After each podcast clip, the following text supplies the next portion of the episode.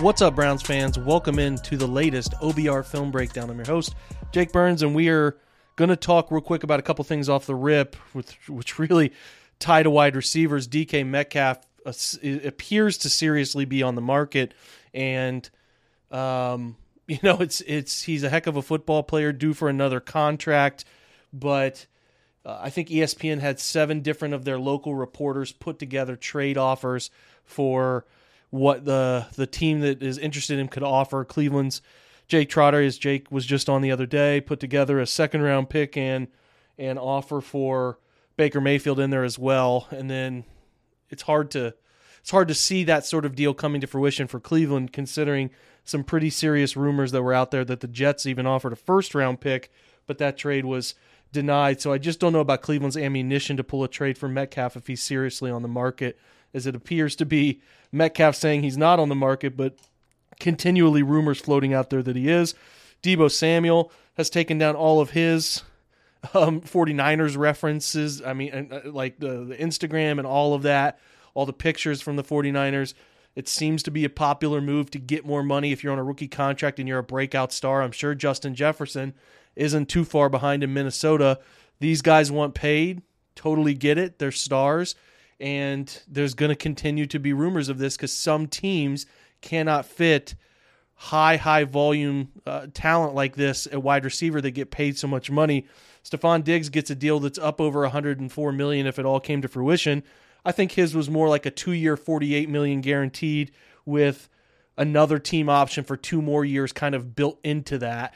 But again, an indication of what it's going to take to keep a guy around at the wide receiver position. And we all know that Brandin Cooks got his extension that put him in the 18 to 20 million range. We'll see what over the cap tells us, and we'll see what Jack Duffin with the OBR here gives us as far as insights go on that deal. But it never really felt like the Browns were going to meet what the, the the price seemed to hint a second or third round pick for Cooks. Always thought that was hard to see because Cooks is 29 this upcoming season. You know, not that he's getting worse or anything. It's just he's an older player and was going to need a new deal. And it just felt like a trade like that to then extend that player was always going to be a challenge. You know, the difference between Cooks and Amari Cooper was obviously that Cooper's deal was already in place, the 20 million flat for 3 years with you know, team built in uh, get out of the contract without dead cap situations.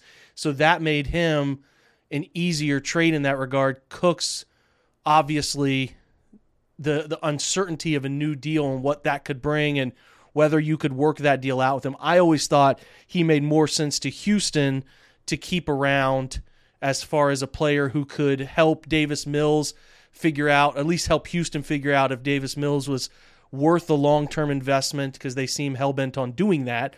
Um, seeing as how they have not brought in any other serious quarterback competition when they had a clear opportunity to do so with Baker Mayfield. So, you know, it's to me fairly obvious that a Cooks deal wasn't going to get done.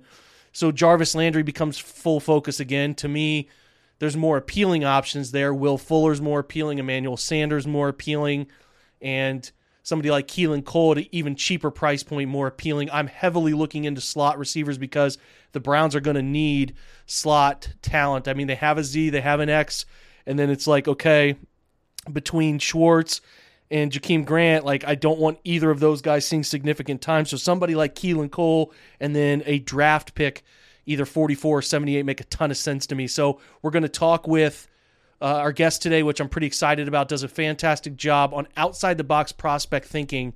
We've talked with Matt Waldman here, who we have coming on many, many times, and I do like that he challenges he challenges the mainstream thought process and I think that you have to when you study prospects get other perspectives other than those who just agree all the time with similar takes. So I'm excited to have Matt on. He's going to talk about some players that we have not discussed enough and I always value that perspective because we need to talk about those players because every draft comes, every draft goes and there's always misconceptions in what a player has been graded as by the mainstream draft evaluators and people who kind of gather to talk about these things on social and where these guys are actually picked. And it goes both ways.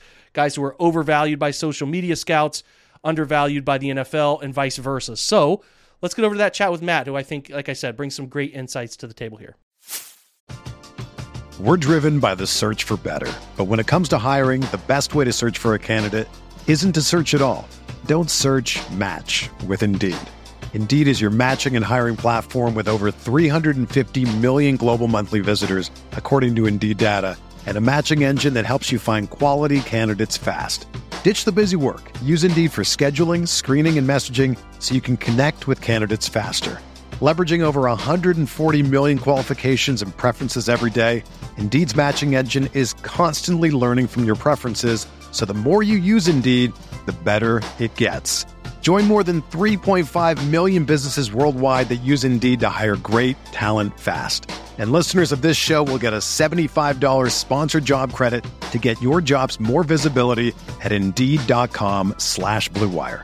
Just go to Indeed.com slash BlueWire right now and support our show by saying that you heard about Indeed on this podcast. That's Indeed.com slash BlueWire.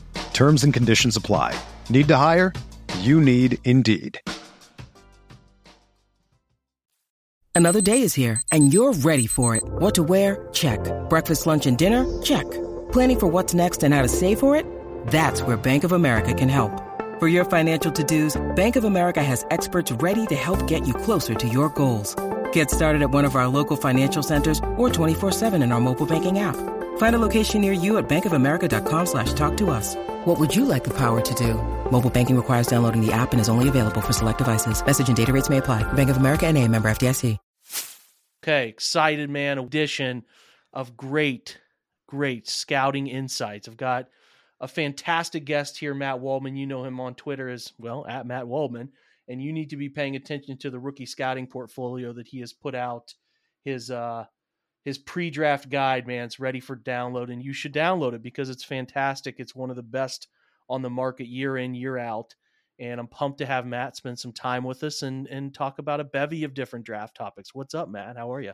Man, I'm doing great, Jake. Anytime that you can you, you, can put out a product like I do and have people buy it and people enjoy the enjoy the work and then get to talk about it, I'm just tremendously grateful that I get to do this and then chop it up with someone who's such a good analyst like yourself.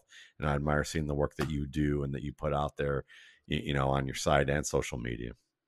I appreciate that, Matt. You know, you know the immense amount of respect that I have for you and what you do, and and uh, you know when I'm looking at trying to provide the people who listen to this podcast with analysis of many things, you're the first person that comes to mind, and that's why we've chopped it up on Baker and many other pertinent Browns topics over this time. I I will say I, w- I want to ask uh, just one question about the the quarterback thing here before we start is the Deshaun Watson, the quarterback. Where are you on him? Do, do you like that fit for what Cleveland can do?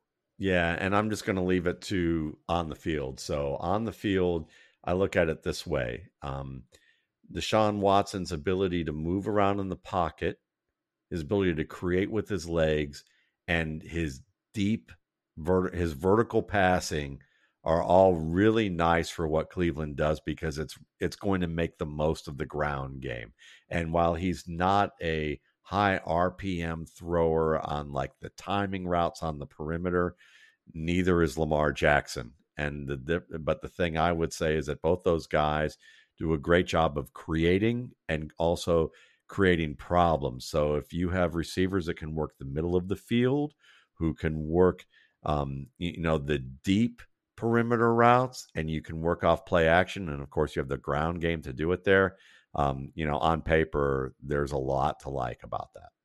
Yeah, good stuff. Wanted your opinion. I thought we would think about that pretty similarly. And shocker, similar it is. so listen, I want to I want to start with the guys at the top of the draft. I know it doesn't pertain to Cleveland, but I always like in these drafts, even if Cleveland did have pick pick 13 or 14 or whatever, I would have asked you the same question anyway. Who who are your first round guys that you would really believe are going to be maybe not call them blue chip guys, but guys that you think are going to be really, really good NFL players? Uh, the first guy that I, that comes to mind for me is Chris Olave, Olave um, out of Ohio State. I'm he's my top receiver on the board, um, and I love how smooth of a route runner is. He is.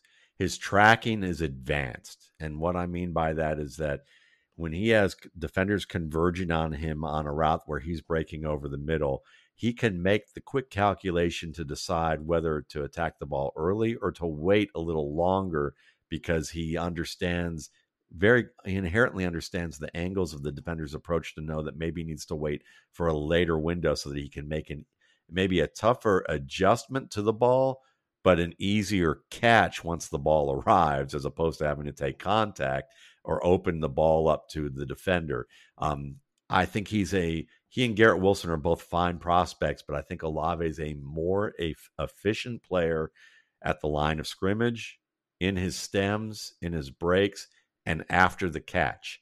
And um, Wilson has more upside in certain areas in terms of athletic ability, but for me, I want the guy who, when I'm thinking about you know who's going to get it done and understands how to do it um, in the most op efficient way and the fact that athletically they're not that far apart, if you ask me. Um, I like Olave. I think he can play all three positions. So he's he's one of those guys I like at the top. I'm a big Drake London fan. I know that he's not your traditional um, outside receiver, maybe who has great speed that people go nuts for. But you know, I like to look at it this way because I think it's very important for people to have a little bit of perspective about some of these players. And when we look back on past draft classes, you know, speedsters get a lot of top billing. You know, Marquise Brown, Henry Ruggs, John Ross, Corey Coleman, Will Fuller. They all went before guys like Michael Thomas, Juju Smith Schuster, Mike Williams, Cooper Kupp, Christian Kirk, Courtland Sutton. AJ Brown's a speedster, but you know, he and Deebo are speedsters, but again, maybe not your classic speedster. CeeDee Lamb, Justin Jefferson, Tee Higgins, all those guys went after the, the the the smaller speedsters. And the guy that London reminds me a lot of is Tee Higgins. I hmm. think that he can play inside and outside. He is very physical at the catch point. He runs good enough routes. He's sudden enough with his routes to be a timing route guy. Um, he's very strong after the catch. He's a good blocker he, I can see him being kind of like Juju Smith Schuster, who works inside and outside for a team based on where they want the matchups to be. So while he may not be, you know, a, a out of the box franchise caliber guy, I think he's capable of giving you that 1,000 to 1,300 yard seasons with seven to nine touchdowns on a fairly regular basis once he gets rolling. And if he's on a team surrounded with a lot of talent, he could have even higher peaks than that. Um, you know, at running back, I I feel I really like Breece Hall, and he's my top back.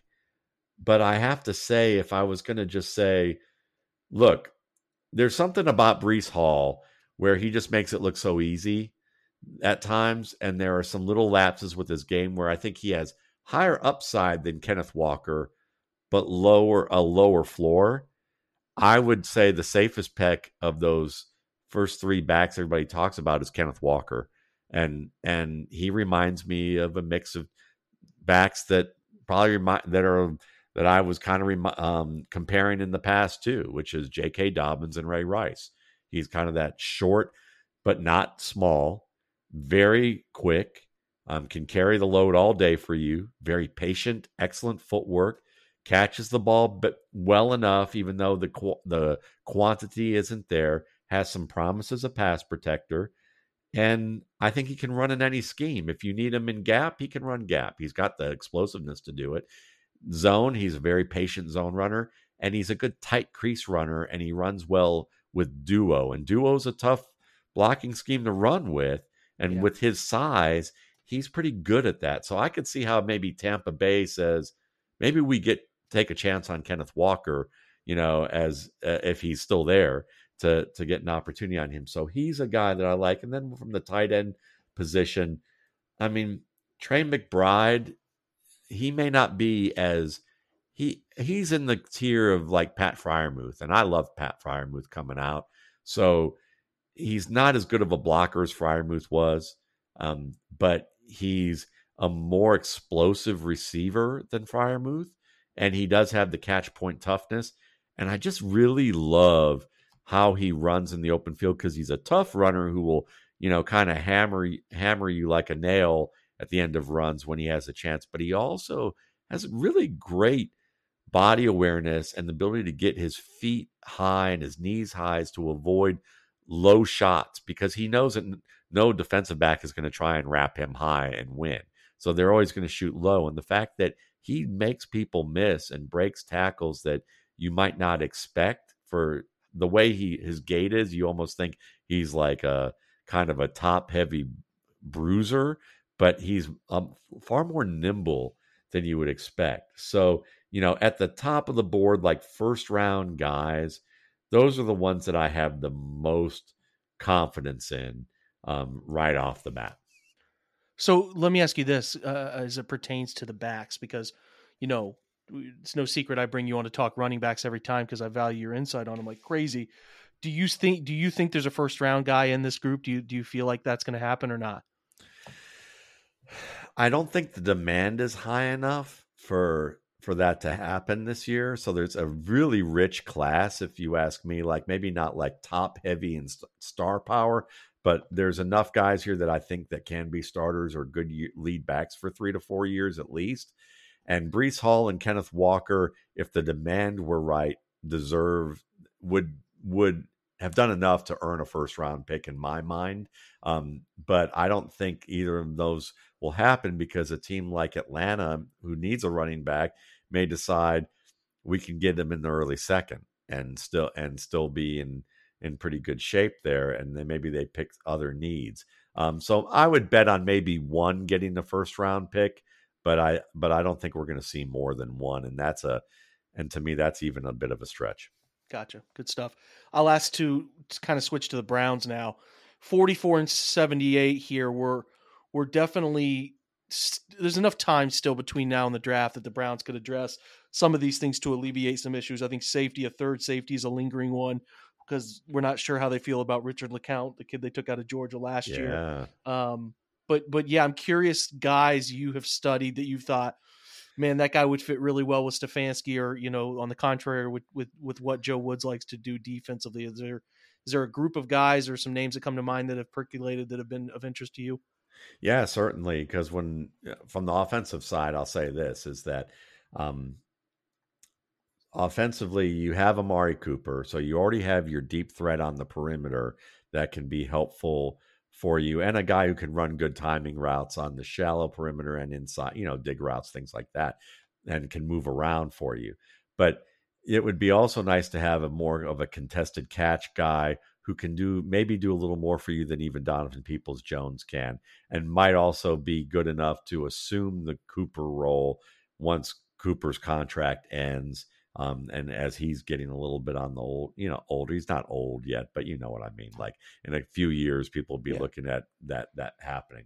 So at that range, either one of those picks, I think of someone like Christian Watson as a bet on youth who you could probably use right away. The kid from North Dakota State as maybe um, you know in in situational usage where he has the ability to he has the ability to win um, on the perimeter. He's a very good runner after the catch, which makes him he's and he has that athletic ability, that high end athletic ability um, to to really be a game breaker in the open field and on deep shots, where he get those matchup advantages because of the fact that they can Amari Cooper will occupy outside and Njoku can occupy a little bit. Same with, you know, you can create enough binds with the other veterans. And then he, to me, at 6'4, 208, looks like he has the frame to add another 10 to 12 pounds of muscle. And if he does that, you're looking at like a Javon Walker type of player, if anybody remembers him um, in the oh, brief oh, yeah. moments where he was really strong. And I think that he could give you that kind of upside. Alec Pierce out of Cincinnati. Um, listen, he's he jumps he jumps about three and a half inches more than Justin Jefferson. He's about the same speed, um, maybe a little quicker. Um, and he goes up and wins the ball, and he's a fine blocker.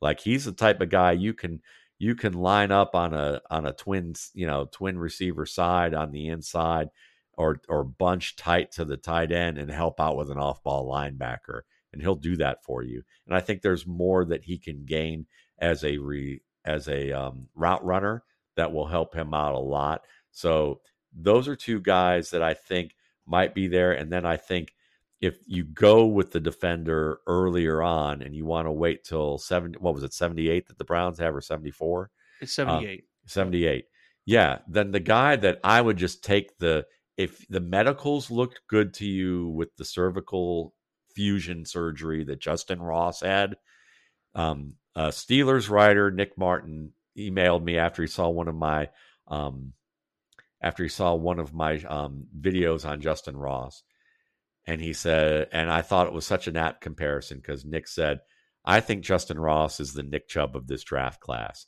And Wow. and I loved how he stated it because he just said, You are you're talking you're he was looking at my video and how I was saying, I don't really see much difference between pre and post injury Ross. Um, the only in- instances that I saw an issue were with some of his in and out of cuts. He seemed a little slower, seemed a little slower in the open field, didn't seem as explosive with his cuts. And I, but it was hard to tell whether he was having balance issues or what it was. And then you come to find out a few months later that he was playing on a Jones fracture the entire year. So that Jones fracture, if people aren't aware, is that bone that runs along the pinky toe all the way down the side of your foot. And he he had a stress fracture of that to begin the year and has been getting shot up with Toradol every game until late November when the season was over and he got surgery. And that surgery takes six to eight weeks of immobilization before you're ready to start resuming activity. And so he had that surgery, and you know he further screwed up that that foot playing on it, you know, and you know that Toradol shot probably wore off by early third or mid third quarter. So he probably didn't look as explosive in and out of cuts, probably couldn't cut off of it well, couldn't explode in and out of breaks the way that you would expect. So that made sense. And then you, you think about those six to eight weeks being immobile, whereas say a Christian Watson after November, November, or let's say, you know, let's give another guy as an example. Um, like, yeah, like, well, we'll go with him, you know, with Watson or Pierce. You know, they've been relatively healthy. So they've had about 10 to 12 weeks to prepare for the combine and game the system like they all do to run the fastest times and, and, and work on that. Justyn Ross had half the time. And for the other half, he was immobile. So that meant he was working from a deficit to get to the point that he ran a 4 5 6 40. So I asked a, uh, an NFL contact of mine who has a very strong, he has a scouting background, but he has a very strong biomechanics background. And I said, Am I just making up a narrative when I give this explanation that I'm giving and saying that Justyn Ross is quicker and faster than his 31 and a half inch vertical and 4.5640? Because he looked great as a freshman and with Trevor Lawrence before he had to miss 2020. And he said to me, I would be very surprised if Justyn Ross was a fraction of what he could be coming off of that surgery um, on his foot and and doing the combine. So to me, if you can get Justyn Ross at pick 78 and know that he doesn't have to be whole this year, but you, but if he is, it's a pleasant surprise, and he can work as the foil to Amari um, Cooper, and he's the type of player that is a contested catch winner. That's what he does well, and and Justin and excuse me and just and um, Deshaun Watson, what he needs is a guy like uh, a DeAndre Hopkins type who can go up and win the ball well and make those types of plays because it's not going to be the the high velocity throws. The, and so giving somebody him like Ross who can work open for you has the enough deep speed, I think more than what his time suggests. I could see the Browns taking him and we finding out in August that it's like, oh, he's a lot more explosive than we even thought. Yeah. And and due to the fact that the surgery inhibited that and that he was working back from a negative as opposed to working from a baseline.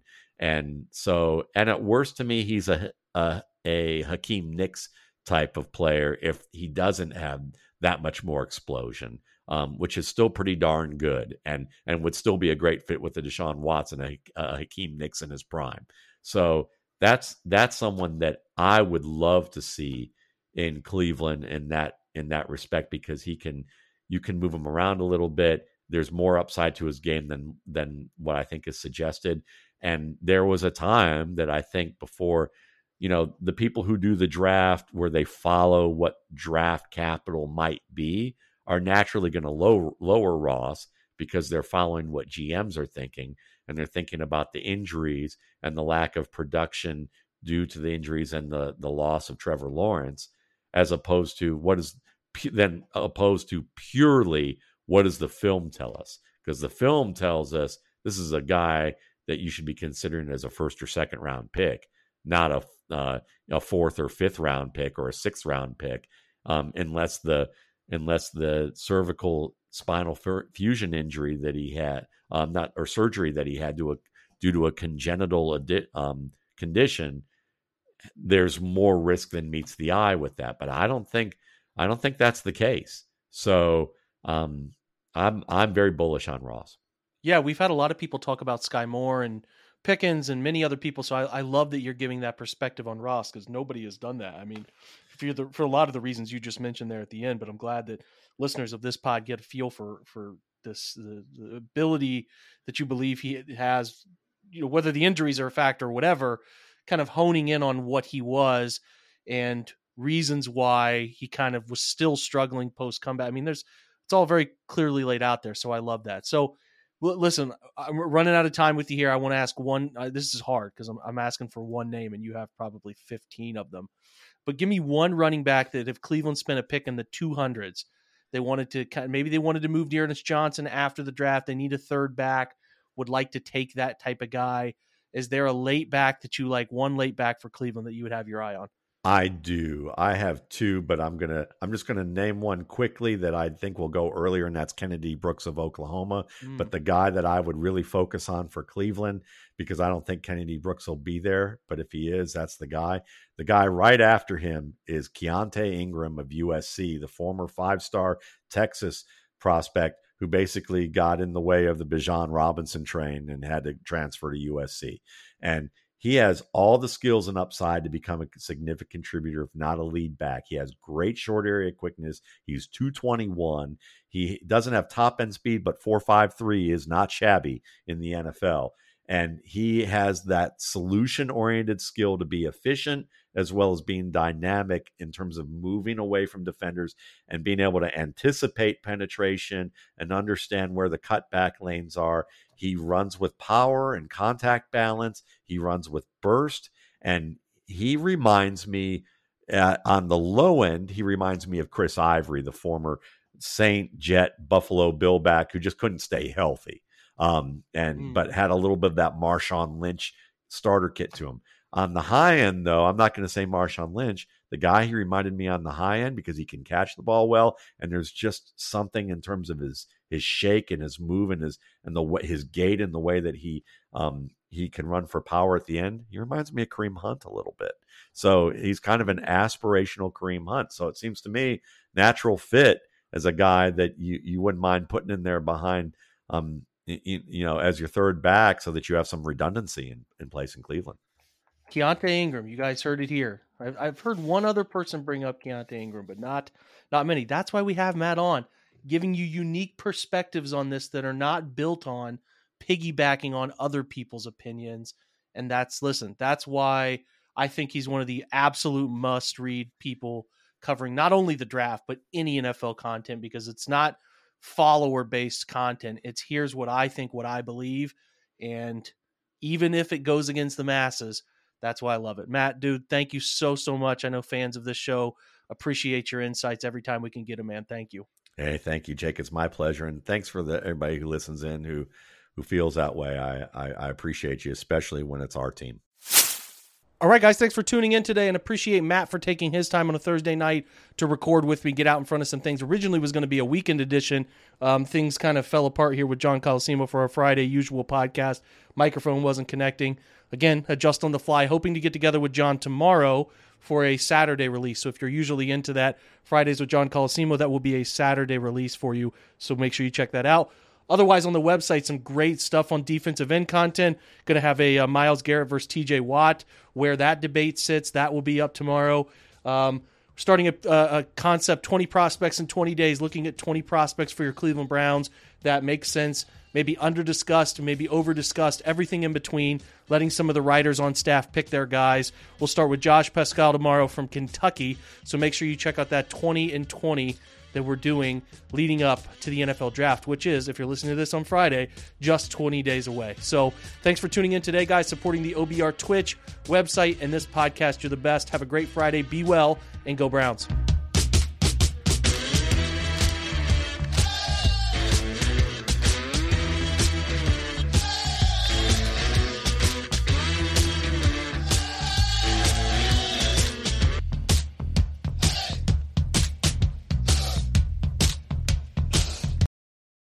Everyone is talking about magnesium. It's all you hear about. But why? What do we know about magnesium?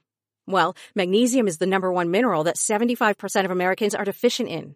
If you are a woman over 35, magnesium will help you rediscover balance, energy, and vitality. Magnesium supports more than 300 enzymatic reactions in your body, including those involved in hormonal balance.